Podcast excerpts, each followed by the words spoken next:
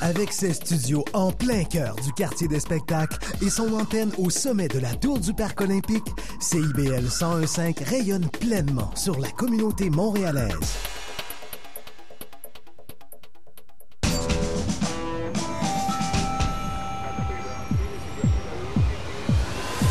Bienvenue au quartier général.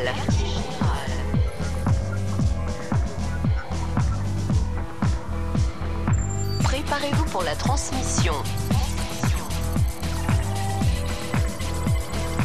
Le quartier général, animé par Jordan Dupuis. Sur les ondes de CIBL 101.5, animé Montréal. Jeudi 3 mars au 105 Animé Montréal avec la gang du quartier général et je dois euh, prendre quelques secondes pour remercier Sophie Ginou qui est à la régie. Sophie Ginou, c'est l'émission que vous venez tout juste d'entendre, Plaisir Gourmand, qui on a, qui nous laisse à chaque semaine de délicieux petits extras pour commencer la soirée. Donc là, on a une espèce de crêpe à- aux noix, l'érable, à la crème. C'est extraordinaire. Puis on a un petit mac and cheese à l'huile de truffe. Merci Sophie, je peux pas faire autre chose que de te remercier. Bon appétit en- à la maison. Voilà, et, et ça, puisque le thème de cette semaine, c'est la catastrophe. Une idée de Claire Meder. Salut ma belle. Bonjour Jordan. La catastrophe. On est bien nourris pour la fin du monde. C'est, tu sais- oh, exact, tu sais que du mac and cheese avec moi dans la même pièce, c'est une catastrophe, hein, tu sais ça. Mais on va pas parler de ton rapport à la nourriture pendant une heure, Jordan, par Alors, ça, exemple. ça me rassure. Donc, tu as décidé de, de, de, de nous parler de catastrophe, en- du moins de nous faire réfléchir sur le rapport entre l'artiste et la catastrophe, qu'elle soit naturelle ou humaine. Exactement. Puis ce soir, autour de la table, on a Jasmine Catudal, Nicolas Gendron, qui vont nous parler euh, cinéma, qui vont nous parler euh, art visuel, théâtre. On va brasser un petit peu euh, tout ce qui se passe au niveau de la créativité quand elle vient euh, faire face finalement à la catastrophe et à, à la menace de nos jours. Il y a également euh, notre invité ce soir, Vincent Roubagnac, qui va nous parler de tempête. Exact. Donc, euh, donc on va faire le tour de la catastrophe. Hein? Souvent, on, On va en une heure. Voilà. Exactement, quel beau mandat. Jasmine, tu vas couvrir le travail d'Annabelle Soudard. Exactement. Donc, euh, Annabelle qui fait d'ailleurs une pièce en ce moment, Freddy, euh, que je n'ai pas vu, mais que tu as vu, que Ouais. tu, dont tu vas nous parler. Mais moi, je vais vous parler donc de son travail. euh, de, Oui, parce de- que c'est sa matière première, ça, la catastrophe. Tout à fait. Nicolas Gendron, film apocalyptique intimiste. J'aime bien le intimiste de la chose. Ben oui, les catastrophes, hein, ça commence toujours dans la chambre à coucher. J'avoue que tu n'as jamais si bien dit. Exact. Et moi, je vous parlerai du spectacle Freddy, euh, justement d'Annabelle Star, que j'ai vu hier à la Licorne. Donc, euh, duo, moi et Jasmine pour le travail d'Annabelle. Et, comme tu as mentionné, Vincent Romagnac est avec nous. Donc, c'est ce qui m'étape de ce jeudi 3 mars. Sur les ondes de CBS 105 pour le quartier général jusqu'à 20h ce soir. Le champ de bataille. Claire, tu veux nous, nous faire réfléchir sur la catastrophe. Hey, Je sais pas comment tu vas Comment est-ce qu'on bataille sur la catastrophe?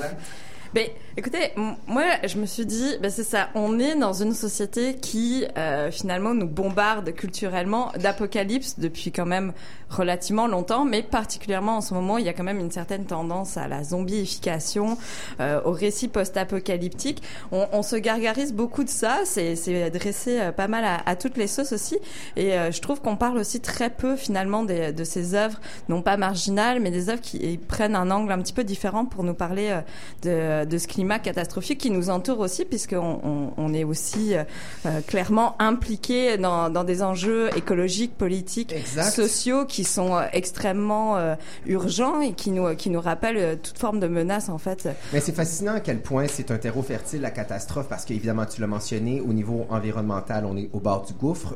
Au niveau humain aussi, hein, il y a des catastrophes qui se déroulent constamment sur sur la planète, mais c'est aussi des- ce genre de catastrophes qu'on aime voir en fiction ou dans Oui. les œuvres Mais aussi. qui ont un potentiel de, de drame et, euh, et de tragique qui, qui vient soulever toute forme d'émotion. Quand on, qu'on parle de- des émotions qui sont véhiculées par le théâtre, euh, par les arts visuels, etc., cette, le principe de la catharsis qui va venir aussi nous amener à nous interroger et à nous nous-mêmes en fait venir euh, venir sortir aussi en tant que spectateur de euh, de notre rôle de- à tous les jours pour venir dresser euh, dresser une prise de conscience. Euh, c'est quelque chose qui est très important et qui est laissé aux, artistes. Et les artistes le prennent aussi volontiers, je vous dirais, sous toute forme euh, d'aspect, que ça soit en menaçant le spectateur ou eux-mêmes en se mettant dans une condition où ils vont se mettre, se, mettre en danger sous toute, toute forme. Et à ce propos, je sais que tu avais un petit exemple dont tu avais envie de parler de, cette, de cette idée en fait de la catastrophe qui peut être représentée notamment au cinéma. Ben, euh, parce qu'on se questionne à savoir qu'est-ce qui attire euh, les artistes et les créateurs dans la catastrophe. Et moi, je pense que c'est le, pot- le potentiel d'intimité. Hein, c'est ce dont tu vas nous parler, Nicolas. Mais je pense que c'est ça, en fait. Moi, un des films euh, qui part d'une catastrophe, qui, qui est un de mes films préférés, sinon le, mon préféré, c'est Hiroshima, mon amour d'Alain Resnais, film de, mi- de 1959. Évidemment, qui se déroule après euh, la, la bombe Hiroshima. C'est avec Emmanuel Riva, scénario de Marguerite Duras. Et bien là, on est dans le post-catastrophe et dans ce que euh, la catastrophe même, soit dit Hiroshima, crée des micro-catastrophes. Donc, je pense qu'avec un drame qui est surhumain, euh, plus grand que nature, par exemple un tsunami, nommez-le les catastrophes environnementales ou humaines, derrière ça se cachent toujours de mini-catastrophes. Il y a des dommages collatéraux et je pense que c'est là le terreau fertile du créateur, euh, les dommages collatéraux de cette catastrophe-là sur l'humain. Et dans le cas, euh, par exemple, d'Hiroshima, mon amour, ben c'est ça en fait. On assiste à un amour brisé dans un pays brisé par une catastrophe plus grande que nature. La catastrophe ser- sert de métaphore. Et ce qui est intéressant aussi dans le cas de Hiroshima, mon amour, c'est qu'on est dans de contre spectaculaires. Donc finalement, euh, la catastrophe n'est pas mise de manière euh, de manière frontale. On- on- Il y a des images très fortes dans ce film-là en ouverture, mais après ça, comme tu disais, on, on tombe dans un récit de micro-catastrophe qui va servir de métaphore euh, Ben plus, oui, euh, puis- plus large. puis on regarde la, la multitude de films commerciaux euh, entourant les catastrophes naturelles, les bombardements, etc.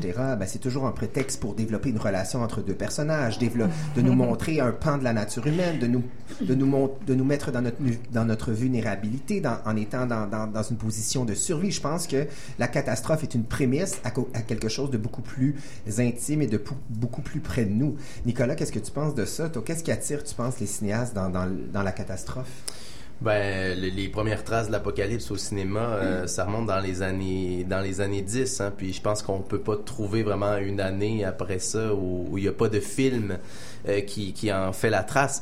Mais je crois que c'est plus l'expérience de la mort qui euh, qui ressort de de ces de ces aventures cinématographiques là la plupart du temps, même dans les, les films les plus pétaradants à la Roland Emmerich, comme, euh, comme le fameux 2012 ou euh, Godzilla Independence Day, qui va revenir cet été d'ailleurs. Malheureusement, ben oui. Donc, euh, tous ces films-là, même dans leur aspect les plus, euh, justement, euh, criards, euh, sont concentrés sur, éventuellement, euh, la mort imminente euh, et qu'on personnalise, qu'on individualise beaucoup. Et, Jasmine, toi qui, qui, travailles avec une multitude de créateurs dans le cadre de ton travail, euh, souvent ce- c'est un thème qui revient, la catastrophe. Qu'est-ce que tu penses qui les attire là-dedans? Ben, euh, en fait, je pense qu'il y a- la notion de, j'aime beaucoup la notion de vertige, en fait, qui est créée par euh, les différentes catastrophes. Et c'est vrai, tu en parles dans Hiroshi- Hiroshima, mon amour, cette espèce de sentiment de vertige qu'on ressent devant une, grande catastrophe, que ça, la guerre, une catastrophe naturelle, ou qu'on reçoit quand on a une rupture amoureuse. On dirait que c'est ce sentiment de vertige-là est, proche, c'est vrai. Euh, et euh, moi, je voulais vous parler un petit peu de c'est maintenant de Aude Moreau. Ben oui, mais, Euh, mais hein? si c'est quelqu'un qui réussit bien à, à- à prendre quelque chose de, de plus grand que nature et de nous le ramener à notre quotidien, Mais- c'est bien elle. Qu'est-ce Mais- qu'est-ce qu'elle a fait? Peut-être tu peux nous dire quelques mots Ben, simplement sur euh, l'image qu'elle renvoie de la catastrophe. Oui, mais en fait, impressionnante. Aude, c'est quelqu'un qui, qui réussit à faire euh, par- vraiment de manière poétique, par une image, euh, donc par l'art visuel, à nous faire ressentir ce grand vertige. Euh, bon, elle, a fait- elle, elle est en train de travailler sur une trilogie euh, qui, qui a commencé à Montréal, où elle a écrit en haut de la tour de la Bourse et euh, de- dans les fenêtres, là, par des fenêtres ouvertes, donc d'un côté SOR, de l'autre côté TIR, et des quatre côtés sortir, sortir, et qu'elle a filmé en hélicoptère, donc l'espèce de sentiment de de vertige, Ah ouais, de, voilà, en haut. Elle elle l'a amené ensuite, mais bon, elle l'a pas réalisé complètement, mais elle est allée donc en Californie et sur les les tours, euh, c'est comme des jumelles, des tours jumelles qui sont en, en- à LA. Euh, elle a écrit euh, donc sur une des deux tours The, T-H-E, et l'autre End, The End. Donc, elle fait un parallèle avec, euh, Oh. avec euh, Ouais. voilà, The Avec End. euh, le, le The- 11 septembre, évidemment. Évidemment, mais aussi avec tout le cinéma et avec tout le, le- justement le, le cinéma catastrophe et tout ça et la, la fin comme The End, la fin d'un film.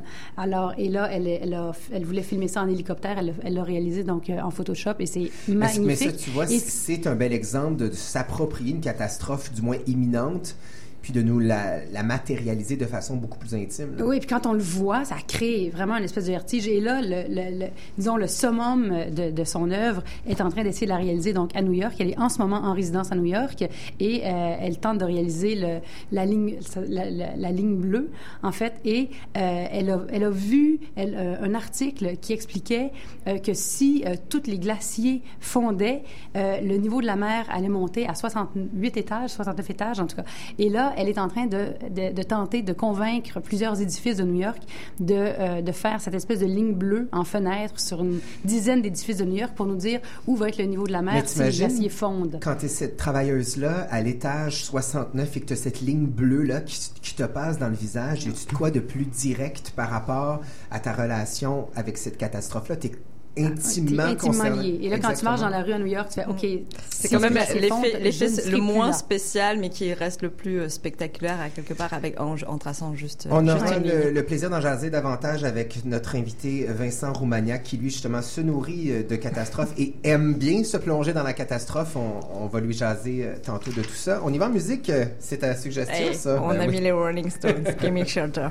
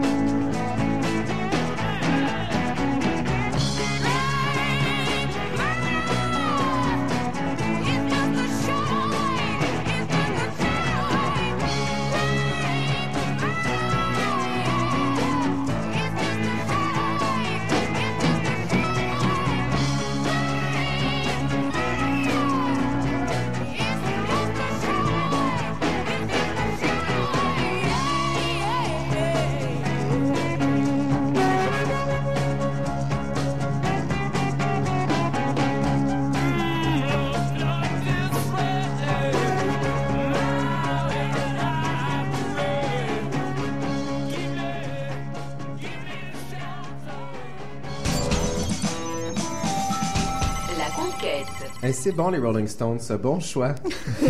Un petit groupe qui mériterait d'être connu. Ouais, je sais pas, hein, je sais pas. c'est rafraîchissant comme ça.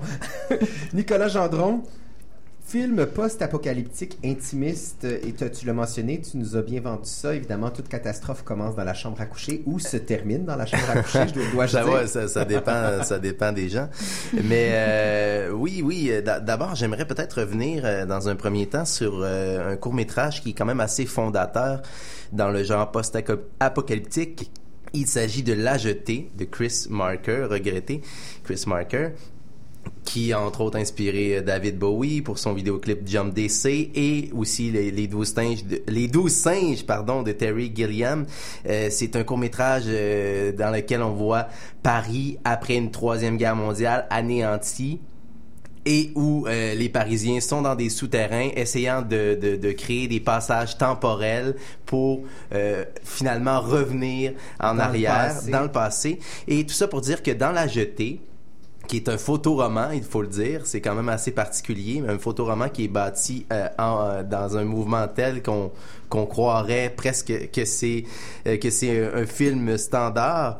Et donc dans ce poème d'anticipation, justement, la, la fin du monde est tient au souvenir d'un seul homme, dans le fond. C'est quand il va replonger dans ses souvenirs. Donc, c'est ce Donc- seul, c'est ce seul homme-là qui détient, en fait, les, les- Voilà, les il est, obs- il obsédé par un souvenir d'enfance et il essaie de le, de le retracer. Et ça, c'est un, c'est un film qui a été marquant beaucoup dans ce genre-là. Mais euh, plus récemment, il y a deux films, euh, un euh, film indépendant américain et une comédie française assez euh, culottée euh, qui ont attiré mon attention euh, dans le genre. Il s'agit des combattants de Thomas Caillé, qui est un film assez lumineux. On n'est pas dans le post-apocalyptique, mais plutôt dans le survivalisme, si on veut. Euh, c'est l'histoire, euh, c'est un récit initiatique, si on veut, une comédie romantique et film apocalyptique, mais vraiment à petite échelle. Et on y suit euh, le béguin euh, d'un jeune homme pour une fille qui est assez, euh, comment dire, qui, qui, en a dedans, qui, qui est toujours en grognonne, qui, qui, est, qui est là à se baigner avec un furet mort dans sa piscine. euh, et on, on est ailleurs, là. oui, oui, c'est ça. Et cette euh, Madeleine-là, elle euh, veut euh, être recrutée par l'armée, qui est quand même le deuxième recruteur le plus important en France après McDonald's. Et euh, elle veut justement aller dans l'armée pour apprendre à survivre parce qu'elle est persuadée que la fin du monde est imminente. Donc Arnaud va la suivre dans cet été-là, dans ces entraînements-là, et ils, ils vont même devoir survivre en forêt. Et il y a vraiment un passage du film qui va nous mener dans ce dans ce Délire de, de, de, de dans fin ce- du monde. Dans ce délire, si on veut, de fin du monde, qui justement peut être plus près qu'on le pense euh, Mais par tu moment. vois, c'est un bel exemple de, de, de, de- d'appréhension de catastrophe qui se réduit finalement à quelque chose de super intime, la naissance d'une relation entre ces deux personnages-là. On est dedans. là. Oui, puis on est dans une comédie euh, vraiment euh, qui, qui, qui est assez euh, surprenante, euh, s'y côtoie la, la macroéconomie et des poussins congelés. Donc le ton est, est quand même euh, euh, surprenant. Et, et tenu, il faut le dire, par des, des interprètes assez fougueux qui s'appellent Kevin Azaïs et Adèle Haenel. Euh, ça, honnêtement, c'est une prémisse qui me parle un petit peu. là. J'aime ça. Moi, les survivalistes, déjà, ça me fascine en partant. Voilà, C'est sûr que je regarde ça. Ça teinte le, le, le tempérament euh, du personnage euh, et- qui quand même va euh, briser sa carapace en cours de route. Le deuxième film, euh, on entendait les Rolling Stones Gimme Shelter, c'est Take Shelter de Jeff Nichols, justement, ça le dit, hein, c'est, un peu le thème de l'émission aujourd'hui, Tous aux abris.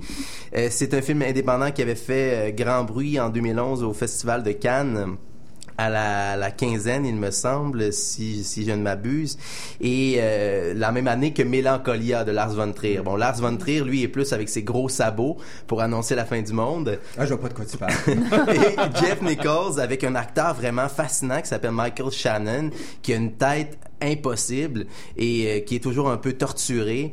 Euh, donc, euh, il, il campe un personnage qui, lui, est persuadé, encore une fois, que la fin du monde est proche, mais on est dans une banlieue de l'Ohio, tout ce qu'il y a de plus anonyme et inoffensive.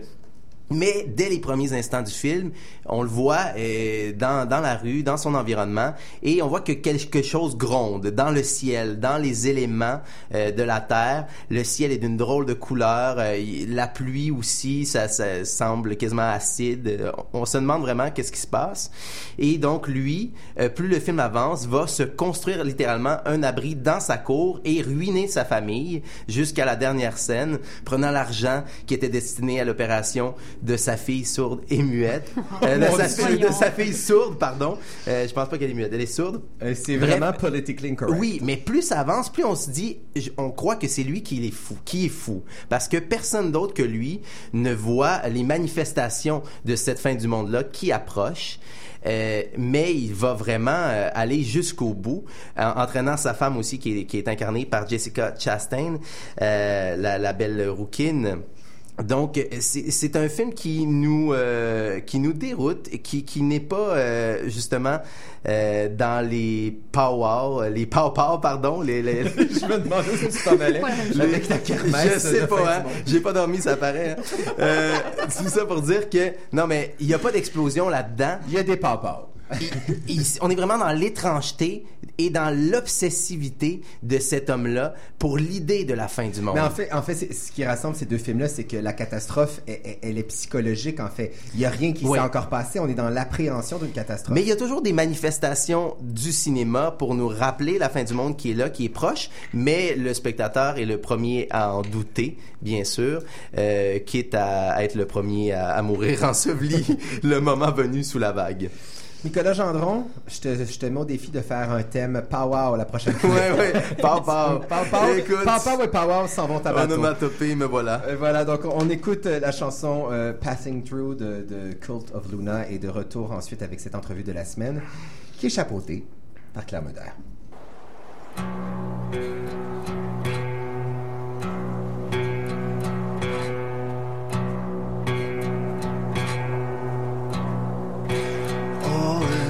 Quiet.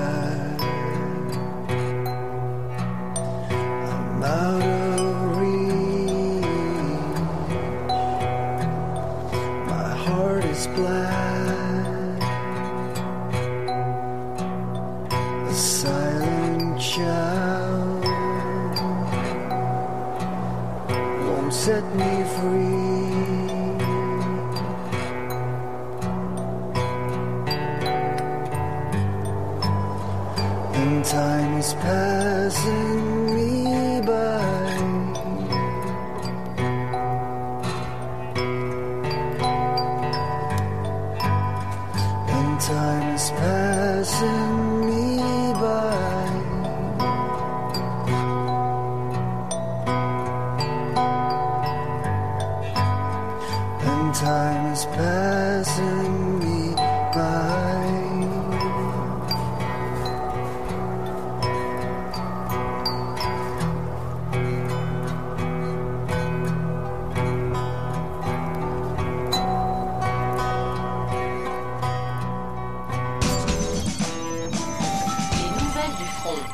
Claire Meder, Cult of Luna, ça me donne vraiment envie de, de danser sur les toits complètement. Ouais, bah, ils l'ont enregistré sous la neige, c'est pour ça qu'elle fait Ah. partie euh, de cette émission. C'est euh, c'est une, euh, une tune qui a été enregistrée acoustique dans des conditions extérieures extrêmement défavorables. Et mon Dieu, tu introduis bien notre prochain invité. N'est-ce pas? Tout a été extrêmement calculé. Exact, je vois ça. Ben oui, il s'agit de, de Vincent Roumagnac. Bonsoir. Bonsoir. Donc Vincent Romagnac est avec nous ce soir pour nous parler de Tempête. Euh, c'est un artiste qui est issu euh, du milieu du théâtre, qui a été acteur et metteur en scène, et euh, qui maintenant travaille de manière intermédiale. Alors ça inclut et le théâtre, la scénographie, mais aussi la chorégraphie et les arts visuels, donc de, vraiment de manière euh, interdisciplinaire et croisée. Jasmine frétille déjà. C'est ma branche. Ouais, et comme ça ne pouvait pas être euh, être euh, simple non plus, tu travailles de manière collaborative, notamment avec Aurélie Pétrel et Simo Kelukumpu. Est-ce que c'est correct? C'est correct. Et euh, tu travailles avec eux donc depuis 2007 et 2012 de manière euh, en collaboration. Et aujourd'hui, bah, tu es là tout seul pour parler euh, d'une euh, d'une aventure euh, solitaire euh, qui est un, un de tes derniers projets qui s'appelle We Split, We Split, We Split. Et en fait, tout simplement, euh, je te laisserai peut-être la primeur de nous expliquer un petit peu ce qui s'est passé et dans ta tête et dans la réalisation Ouais, parce que de moi, ce je veux projet-là. savoir plus qu'est-ce qui s'est passé dans ta tête. On veut tout. ben vas-y, mon beau. Tu veux que je décrive le, le projet Oui, ben en fait, tu es parti de, de la tempête de De Shakespeare. ouais. Euh, oui, en fait, euh, donc ça, c'est, ça fait partie de mon travail en, en- en solo, de- de- d'artiste en solo, et donc de, de l'artiste euh, venant du théâtre, de la mise en scène. Euh, We Split, We Split, We Split, qui est une partie du titre, l'autre partie étant euh, lecture, répétition, représentation de la première scène de l'acte 1 de la tempête de Shakespeare à l'occasion de trois tempêtes baltiques, un titre euh, relativement court.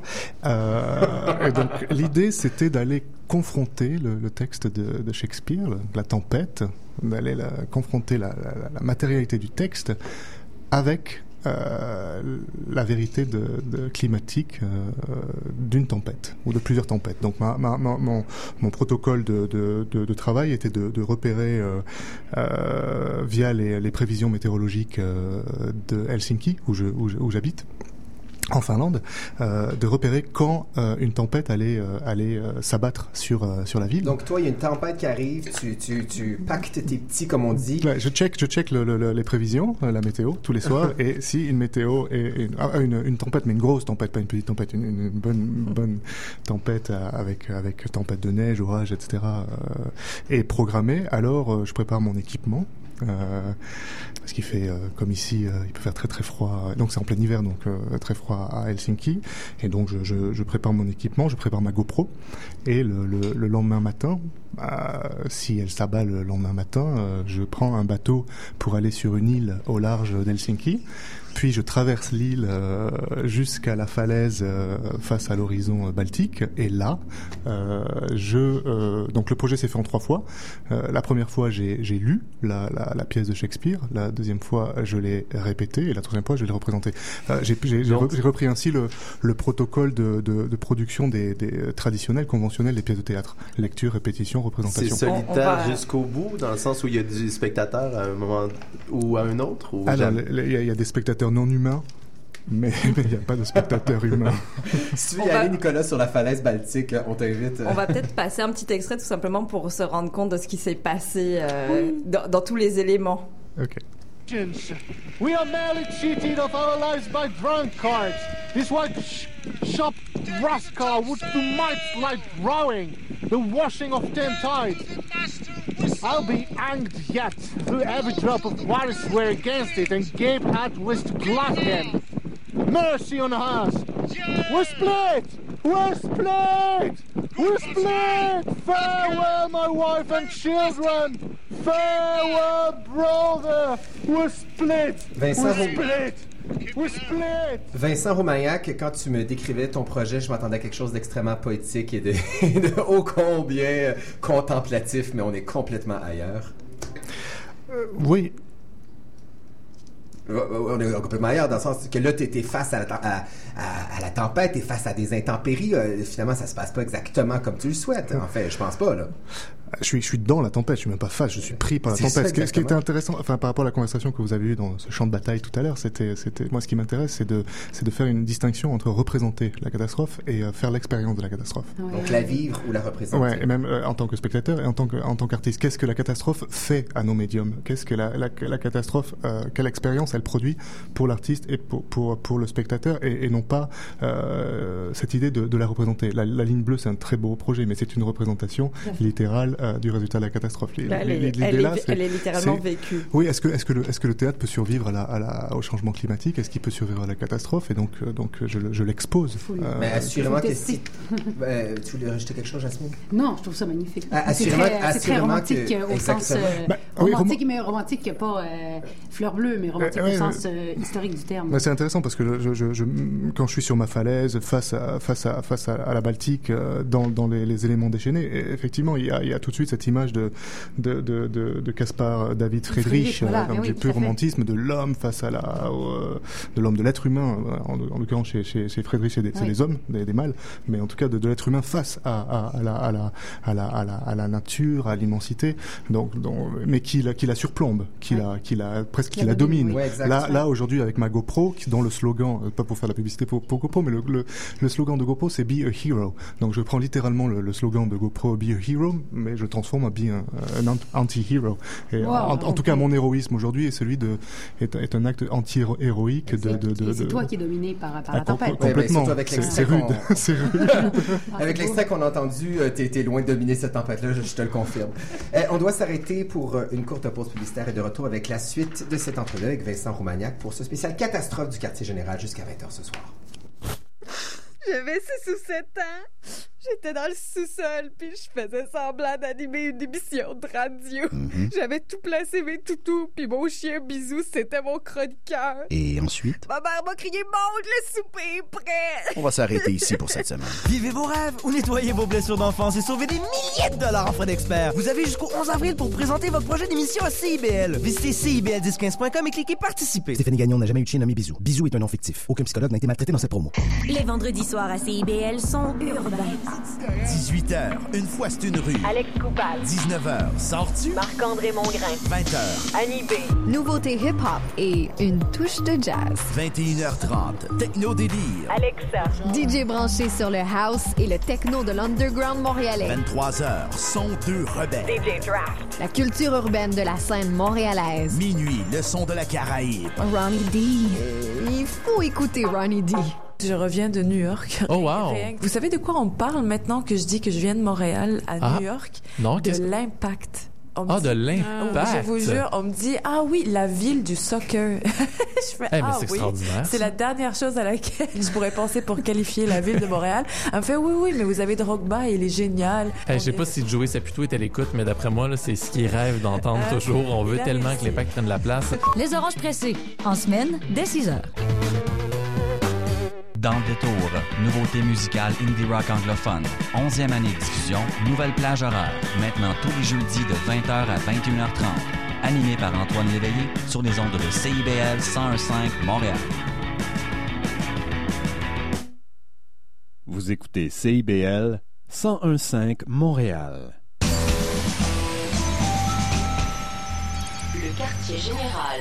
Toujours avec la gang du quartier général jusqu'à 20h ce soir sur cette émission où on parle de catastrophe. hein. On se questionne à savoir quel est le rapport de l'artiste avec la catastrophe et qu'est-ce qui inspire l'artiste dans, dans une catastrophe. On a Vincent Roumagnac qui est avec nous et qui, je le rappelle, un projet vraiment inusité et quand même assez audacieux, je dois dire. Tu te présentes lorsqu'il y a tempête sur une falaise face à la tempête baltique et tu récites du Shakespeare, la tempête de Shakespeare. Claire, j'imagine que, tu- que c'est... que, que t'as- Justement, oui, on, on, on parlait de le fait de, de vivre, de vivre directement, d'être à l'intérieur finalement de la catastrophe. On est chez toi, c'est quand même quelque chose qui est très important, ces conditions, ce travail en extérieur finalement. En quoi les, les conditions euh, météorologiques, Mm. entre autres, mais euh, toutes sortes de, de conditions qui sont hors de, de contrôle, qui peuvent être catastrophiques, sont intégrées à ton travail et vont vont venir en fait le nourrir littéralement. Oui, en fait, je, je, je, je mène une recherche sur sur les relations entre le entre le théâtre, les relations contemporaines entre le théâtre et le temps. Donc le temps en français, évidemment, euh, déjà a un S, donc c'est une pluralité dans la singularité, et le temps c'est le temps météorologique et le temps chronologique. Donc je je, je pars de ce de ce de, cette, de ce double sens du, du mot temps en français, et euh, je, je je vais en extérieur effectivement exposer la, la temporalité du théâtre au temps euh, au temps météorologique, et, et ça a une une évidemment une une, une et une raison à cela, c'est que c'est euh, donc vous, vous avez euh, certainement entendu parler de l'anthropocène. Euh, l'anthropocène, c'est euh, J'ai aucune idée, je sens que tu vas me l'annoncer, assez, assez rapidement, euh, l'anthropocène, c'est c'est un terme de chronologie. C'est un, terme euh, utilisé en chronologie euh, géologique, et c'est un terme pour pour caractériser l'époque euh, de l'histoire de la Terre qui a débuté euh, lorsque l'activi- l'activité humaine ou les activités humaines en général ont eu un impact global sur la sur la Terre et ont modifié euh, la, la géologie de la Terre. Donc l'anthropocène, c'est c'est euh, après l'Holocène. L'ère humain de, la géologie. Voilà, c'est l'impact de l'humanité sur la ah, géologie de la Terre. Ah, et, une des conséquences, c'est le, changement climatique et euh, qui, nous, amène directement à la. Donc on est en plein dans la catastrophe. Oui, à la latence, à la latence catastrophique, en tout cas, euh, même au compte à rebours euh, de, de, la, catastrophe. Ce qui est, pour moi intéressant, c'est que c'est difficile de dater l'origine de, de l'Anthropocène. Il y a plusieurs hypothèses. Une, c'est 1610 1610. Euh, c'est l'année de la, de la, tempête. Et c'est l'année de la, de la, tempête de Shakespeare. Bravo. Et, donc c'est pour moi. Euh, donc on a ici euh, Jasmine Catudal, euh, championne de génie en herbe 97. Salut. Salut Jasmine. Salut. L'anthropocène en, gros a été aussi déclenché par la façon dont, l'Ouest a, imposé au reste du monde, qui est une expression colonialiste évidemment, le reste du monde, a imposé une son, concept du temps, un temps linéaire, un temps chronologique, un temps unitaire, homogène, monothéiste, etc. Et donc, euh, l'a, imposé au reste du monde. Et donc, ça, a déclenché un certain nombre de choses sympathiques, comme, le, Grand Capital, par exemple, euh, qui, a, accéléré d'une certaine manière le, déclenchement de la, catastrophe. Euh, voilà, euh, Et toi, en, en 2016, d'ailleurs, tu parles d'une création au bord de la crise écologique. Donc, Ouais. il y, a, il y a cette idée de la menace ou même d'une catastrophe qui fait même partie d'une tension qu'il y a dans, dans ton travail à Ouais, tous les jours. Au bord de la crise euh, écologique, c'est c'est aussi un petit, un petit clin d'œil euh, après après Duras, après euh, après Marquer à, à un autre euh, cinéaste assez assez cher qui est Almodovar, donc au bord de la crise de nerfs. Bon. C'est une femme, Mais qu'est-ce que tu veux qu'il reste de ce projet We Split, We Split, We Split? Qu'est-ce que tu veux que les gens retirent de ça? Ou du moins, toi, qu'est-ce que tu veux en retirer de ça? Parce que ça semble extrêmement concret, mais c'est aussi extrêmement abstrait comme démarche. Ouais, c'est assez conceptuel, mais la question est intéressante quand tu dis qu'est-ce qui, qu'est-ce qui reste? Qu'est-ce qui peut rester du théâtre euh, quand on, quand on, euh, quand on euh, décentre euh, la, la, quand, quand on décentre l'homme de l'activité euh, artistique, parce que la, la catastrophe, le, le, le, le, le- le collapse en- environnemental nous, nous, nous, nous, nous, nous oblige Euh, à, nous, à nous décentrer. Bah à, à, à quitter le centre de la scène. Donc, euh, ce mot scène théâtrale, ça nous oblige à aller euh, au moins nous mettre en périphérie. Donc, qu'est-ce qui reste du théâtre quand on se retire? Donc, tu parles de retrait, tu parles de, de reste ou de restance, et c'est là que ça, ça joue. C'est Lorsque la catastrophe domine l'artiste, en fait. Parce que c'est ce qui se passe, en fait. Qu'est-ce qui reste de... Ah, Ouais, ouais, en prenant le risque de, de, de, de, disparaître ou de la chronique d'une d'une disparition euh, artistique annoncée. Ben, je, vous, je vous invite à venir euh, expérimenter euh, ce qui reste au théâtre de verdure du parc La Fontaine si vous avez euh, la, la curiosité et l'envie de braver l'une des tempêtes de Vincent Roumaniac. Euh, Il y a une euh, micro-intervention, peut-être pas si micro d'ailleurs. Je vous laisse la surprise. C'est jusqu'au 10 mars. C'est jusqu'au 10 mars. Ouais, c'est Ah, voilà. un, projet parallèle qui s'appelle la, la, la saison théâtrale et que j'ai qui se passe pendant toute l'année à Helsinki et que j'ai relo- relocalisé le temps de ma présence à, à Montréal euh, dans au théâtre de la de verdure du, du parc La Fontaine. Ah, wow. Et on peut aller, c'est quand? Ah bah c'est 24 heures sur 24, Jusqu'au euh, 10 7 jours sur 7, ça s'appelle Pièce de Mars. D'accord. Merci beaucoup, Vincent Roumaniac, Merci de ta présence. Euh, t'es- t'es- t'es- tu nous as vraiment intellectualisé tout ça. Moi, je m'attendais à ce que tu nous parles davantage de contraintes météorologiques, mais finalement, on est allé dans de, dans de beaux détours. On y va avec Léonard Cohen et la chanson de Future. Et de retour avec Jasmine Catudal qui nous parle du travail d'Annabelle Soutard.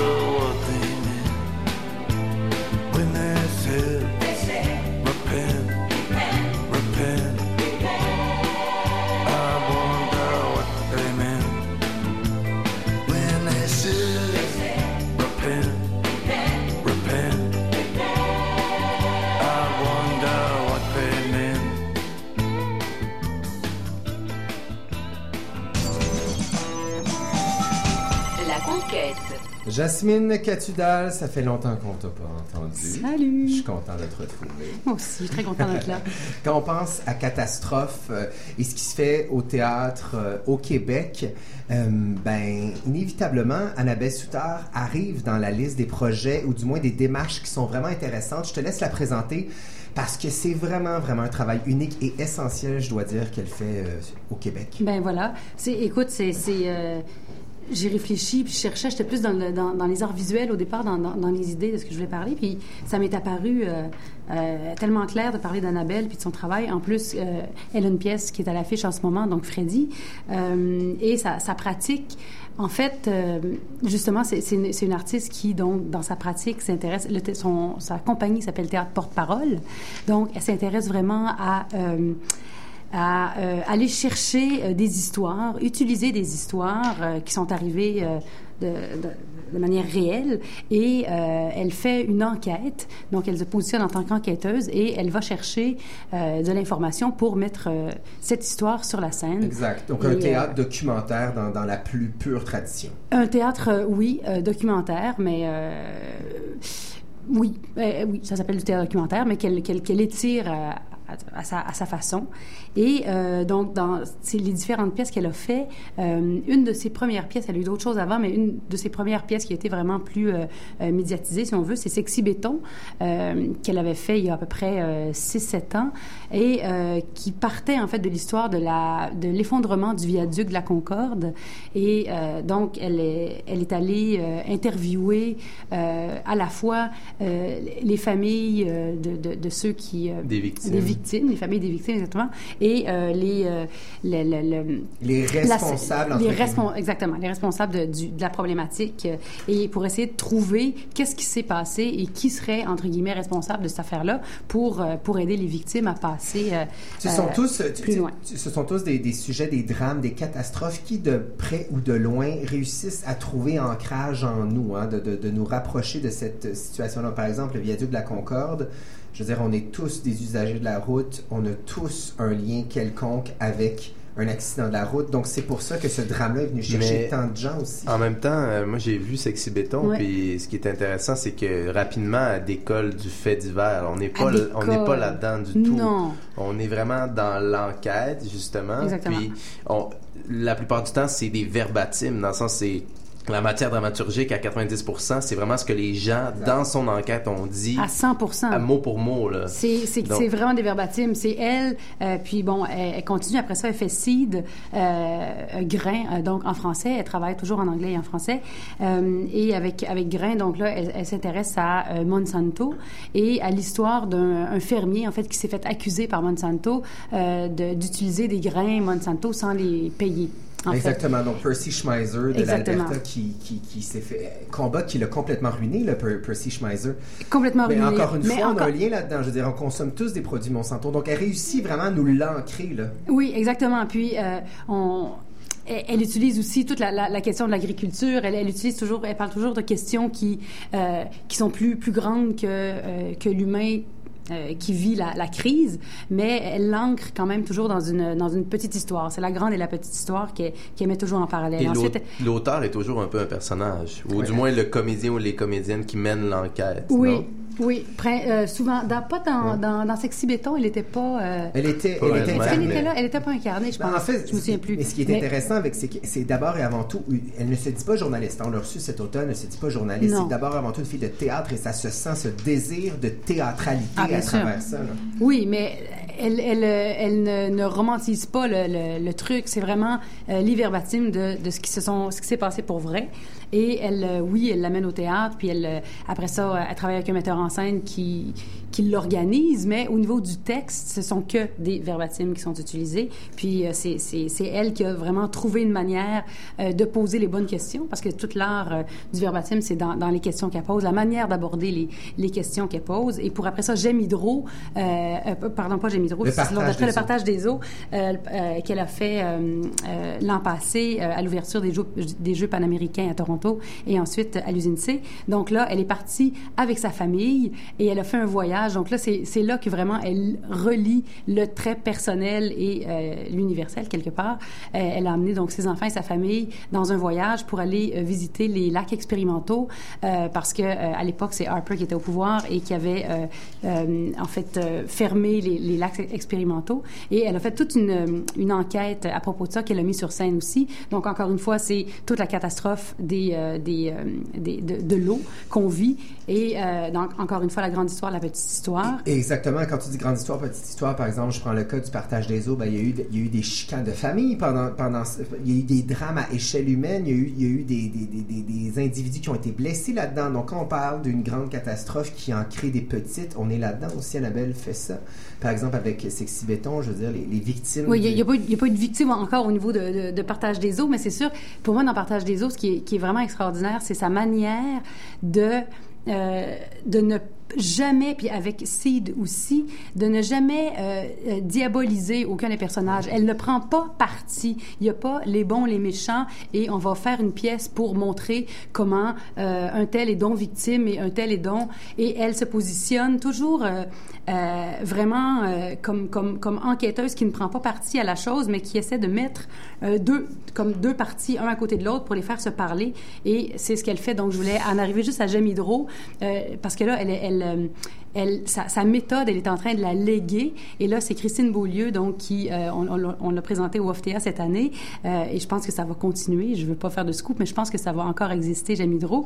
Et donc, c'est euh, Christine là, qui rencontre Hydro-Québec et qui essaie de comprendre toute la, la problématique. Ah ouais, Euh, Dieu, ok. Oui. de- Fait que c'est- c'est c'est un petit scoop. De ce, de ce monopole énergétique. de ce et- monopole énergétique, il y a des barrages qui ont été faits en, euh, euh, au, euh, voyons, à la Romaine. Mhm. Et euh, comment ça se fait que parce qu'ils ont fait des calculs et euh, euh, Christine est allée comme interviewer des gens chez Hydro-Québec pour se rendre compte que en fait le, le- tout le, le- le barrage de la Romaine est vraiment pas si rentable que ça. Donc Ah pourquoi. Hydro-Québec Mais continue je suis content que tu nous parles de ça parce que euh, il y a comme une relève et Christine avait joué justement dans Grain dans. Exactement. Donc Et- son désir justement peut-être de faire un théâtre plus incarné, plus un théâtre euh, impliqué, si je peux dire, euh, ça, ça, ça a porté fruit avec son travail avec euh, Annabelle. Ben exactement. Puis là donc Annabelle est en train de semer des grains.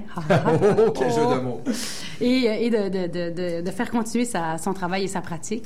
Alors, c'est extraordinaire et je pense que, en tout cas, si ça peut continuer puis qu'il y a d'autres gens qui peuvent s'intéresser à son travail, à sa manière de faire, parce que c'est vraiment une méthode qu'elle prend et qu'elle met sur scène, ça donne des spectacles euh, euh, riches qui sont à la fois personnels et, euh, et universels quelque part parce qu'elle elle amène des, des, des, des sujets Et plus des grands. pistes euh. de, de, de réflexion énormément. Et tu, Oui. dois, tu dois aller, euh, tu s'en vas au Mac? Oui, je m'en vais au Mac ce soir. Qu'est-ce que tu s'en vas voir? Hum, je vais voir le. Hé, mon Dieu, là, tu me pognes le nom. Rav, Rav, jette la Ragnar Kjartansson. Merci, merci, merci beaucoup. Mais oui, on a l'expert des noms scandinaves. Des noms scandinaves. Hey, Je ça te remercie. Là, tu t'en vas voir ça, on te laisse y aller, on ça se retrouve bientôt. Merci beaucoup, Jasmine. Merci. De cette chronique sur la belle star. Et d'ailleurs, je t'invite à aller voir Freddy parce que tu C'est parlais de, sûr de que j'y vais. neutralité. On, on s'éloigne un peu de ça avec ce spectacle sur Freddy oh, J'ai, très hâte de le voir. On en musique avec Didier Super, la chanson va tous crever. Mon Dieu. Cette chanson est dédicacée à la fin du monde et à la troisième guerre mondiale. Youpi C'est la fête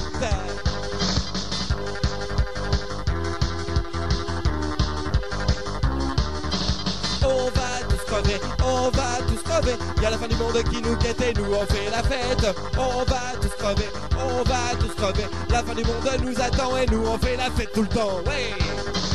Aujourd'hui, y a que les très très vieux qui ont encore l'espoir de mourir de vieillesse. Les enfants, s'ils viennent pas au monde bientôt, ils sauront jamais rien faire avec des Legos. Oui, on va tous crever, on va tous crever. Y a la fin du monde qui nous guette et nous on fait la fête. On va tous crever, on va tous crever. L'apocalypse nous attend et nous on fait la fête tout le temps. C'est la vengeance du bon Dieu. C'est qu'est-ce qu'ils disent les témoins de Jéhovah. En tout cas, eux, comme ils sont gentils, soit ils vont pas mourir, soit s'ils meurent, ils auront pas mal. Ouais, on va tous crever, on va tous crever. C'est la fin du monde qui nous guette et nous on fait la fête. On va tous crever, on va tous crever. L'apocalypse nous attend et nous on fait la fête tout le temps. Volontaire. Oh mon dieu, Ah. clame d'air. Je voulais me faire mourir. Oui, bah oui, t'es mort au moins trois fois en une heure avec toutes mes catastrophes musicales. Tu sais que moi, euh, ça, mes catastrophes musicales, ce n'est pas ça du tout. C'est c'est exactement ce genre de. c'est- Non, on- mais je on- te fais sortir de ta zone de confort, Ouais, encore une exactement. fois. Mais là, là, tu vas être enrôlé, c'est ça? Exactement, je voulais vous parler. Bon, Annabelle, euh, Annabelle Soutard, euh, Jasmine Catudal a bien mis la table pour ce qui est du travail d'Annabelle Soutard qui fait du théâtre documentaire et j'ai eu la chance de voir le spectacle Freddy. C'est Qui est présenté en ce moment au Théâtre de la Licorne. présenté à la Licorne et ça jusqu'au 26 mars. Donc, plus récent euh, projet d'Annabelle Soutard qui part vraiment euh, du fait divers, de, du meurtre, il faut le dire, parce que c'est quand même un meurtre, de Freddy Villanueva en 2008, le 9 août, dans un parc de Montréal-Nord. Freddy Villanueva jouait au dé avec trois de ses amis. Et euh, l'agent Jean-Loup Lapointe se présente au parc. Intervention musclée qui dégénère. Finalement, quatre coups de feu sont tirés. Et Freddy Villanueva décède suite aux coups de feu qui sont tirés dans ce parc-là. Et là, s'ensuit au Québec, notre Baltimore à nous, en fait, ce, ce débat social et public sur le profilage racial. Des émeutes ont suivi dans Montréal-Nord et c'est devenu un procès et une enquête extrêmement médiatisée qui a même demandé une enquête publique.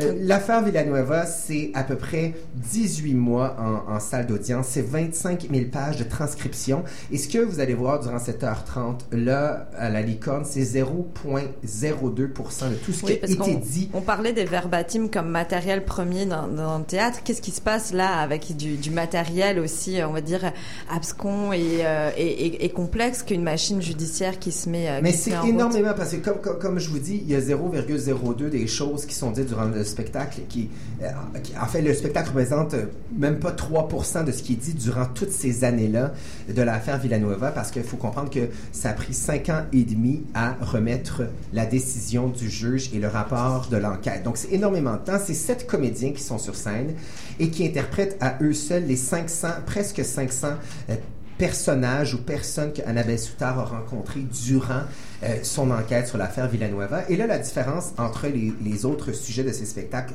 dont Jasmine nous parlait, c'est que l'affaire Villanueva, là, c'est, d'abord et avant tout un sujet d'émotion.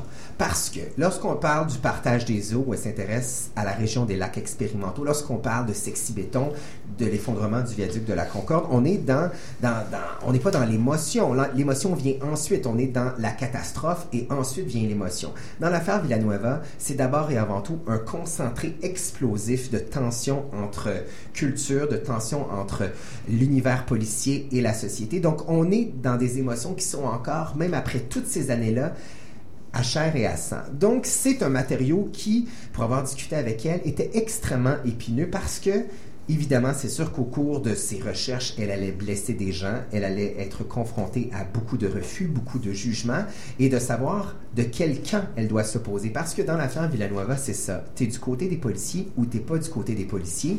Et il y a cette ligne entre les deux, cette zone grise, où les gens ne veulent pas trop se positionner. Com- comment elle, elle a décidé de prendre ou de ne pas prendre parti, puisque en tant qu'artiste, elle, a- elle a dû, c'est- sûr que ce matériel-là, elle a dû l'interpréter d'une manière ou Et- d'une Et, autre. c'est là la force du spectacle parce que tout au long du, du, du show, elle est interprétée sur scène par, euh, par un des, une des sept comédiennes et comédiens qui sont là sur scène.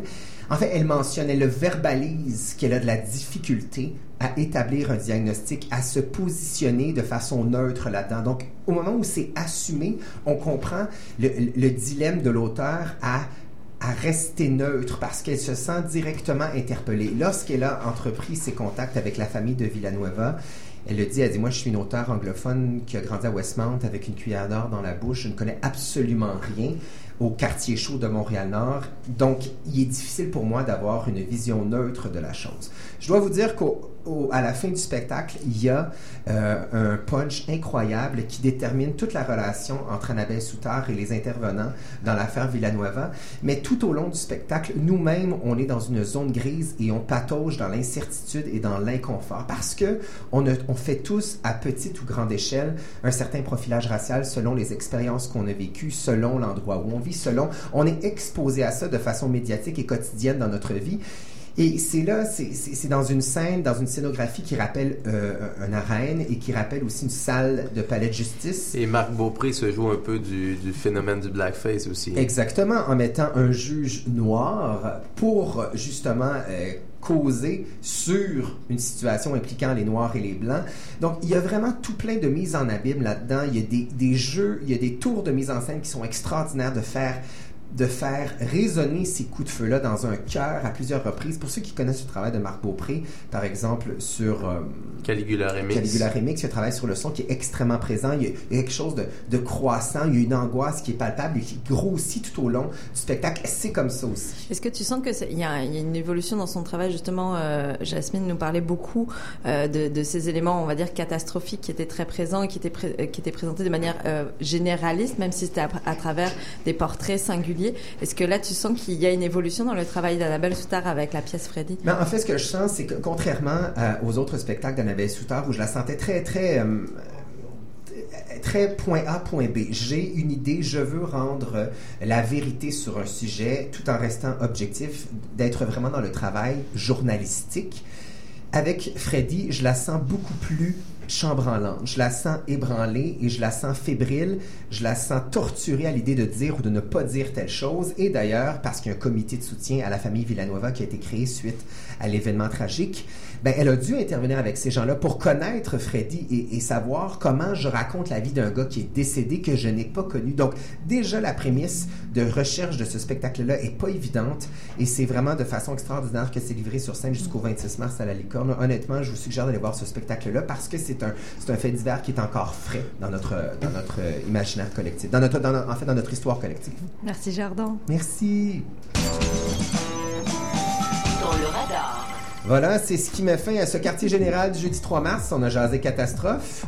Claire? Oui, et ben moi je vous invite euh, à vous dépêcher d'aller à la DHC, la fondation DHC qui se trouve dans le Vieux-Montréal, pour rattraper les derniers jours de l'exposition Imagine Brazil qui regroupe un ensemble de 14 art- jeunes artistes du Brésil et euh, des euh, 13 artistes établis. C'est vraiment une exposition euh, majeure que euh, et c'est la dernière fois qu'elle est présentée à Montréal. Donc euh, vous avez jusqu'au DHC, 12 mars euh, à DHC. Ben oui, tout à fait. Euh, Nicolas Gendron, je me retourne vers toi. Oui, jusqu'au 27 mars, au Centaure est, reprise en anglais la création du théâtre Inc. Ligne de bus, qui devient Bus Stops, où euh, on assiste euh, au drame personnel euh, des passagers d'un autobus qui a explosé. Donc, on revient dans le pourquoi du comment de cet attentat-là. Je tiens à remercier Vincent Roumaniac, notre invité de ce soir. Merci beaucoup d'avoir été là, nous avoir parlé de ce projet ô combien complexe, mais vraiment fascinant qui s'appelle... qui s'appelle... We split, we split, we split. trois fois, Et le titre complet Euh, lecture, euh, lecture, répétition, représentation de la, de la, la première scène de, de l'acte 1 de la tempête de Mon Shakespeare. Dieu, je suis surpris. C'est vraiment à l'image du À l'occasion de trois tempêtes baltiques.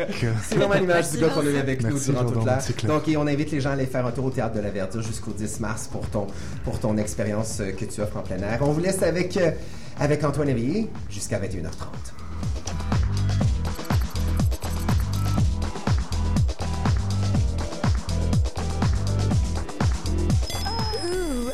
Ah, si tu pas encore raison. Je suis Ronnie D. N'ajustez pas votre appareil. On Friday night, when I drive my cab, I listen to Ronnie D. Votre oiseau de nuit. God, he's so funny. Ronnie D. Oh. C-I CIBL. Pour animer Le son de la Caraïbe à Montréal. Montréal Underground. Le samedi soir sur les ondes du 101.5 FM, c'est Montréal Underground. Pour le meilleur de la musique urbaine à Montréal, nous sommes la référence. Actualité musicale, chroniques, entrevues et même prestations en direct, Montréal Underground est votre show de radio. Alors on vous attend chaque samedi de 22h à minuit sur CIBL 101.5 Montréal. Montréal Underground. Votre soirée sera grandiose avec le matin des grands soirs. C'est la meilleure façon de commencer votre week-end. Philippe Papineau et son équipe prennent le pouls de Montréal et voient ce qui se trame dans la cité. Revue de presse et magazines, suggestions de sorties, chroniques musicales et chanteurs invités, humour, bouffe, économie et réflexion sociale. Et tout ça vous est présenté avec un ton sérieux, ludique et parfois même ironique. Le matin des grands soirs, tous les samedis dès 10h. Avec ses studios en plein cœur du quartier des spectacles et son antenne au sommet de la tour du Parc olympique, CIBL 101.5 rayonne pleinement sur la communauté montréalaise.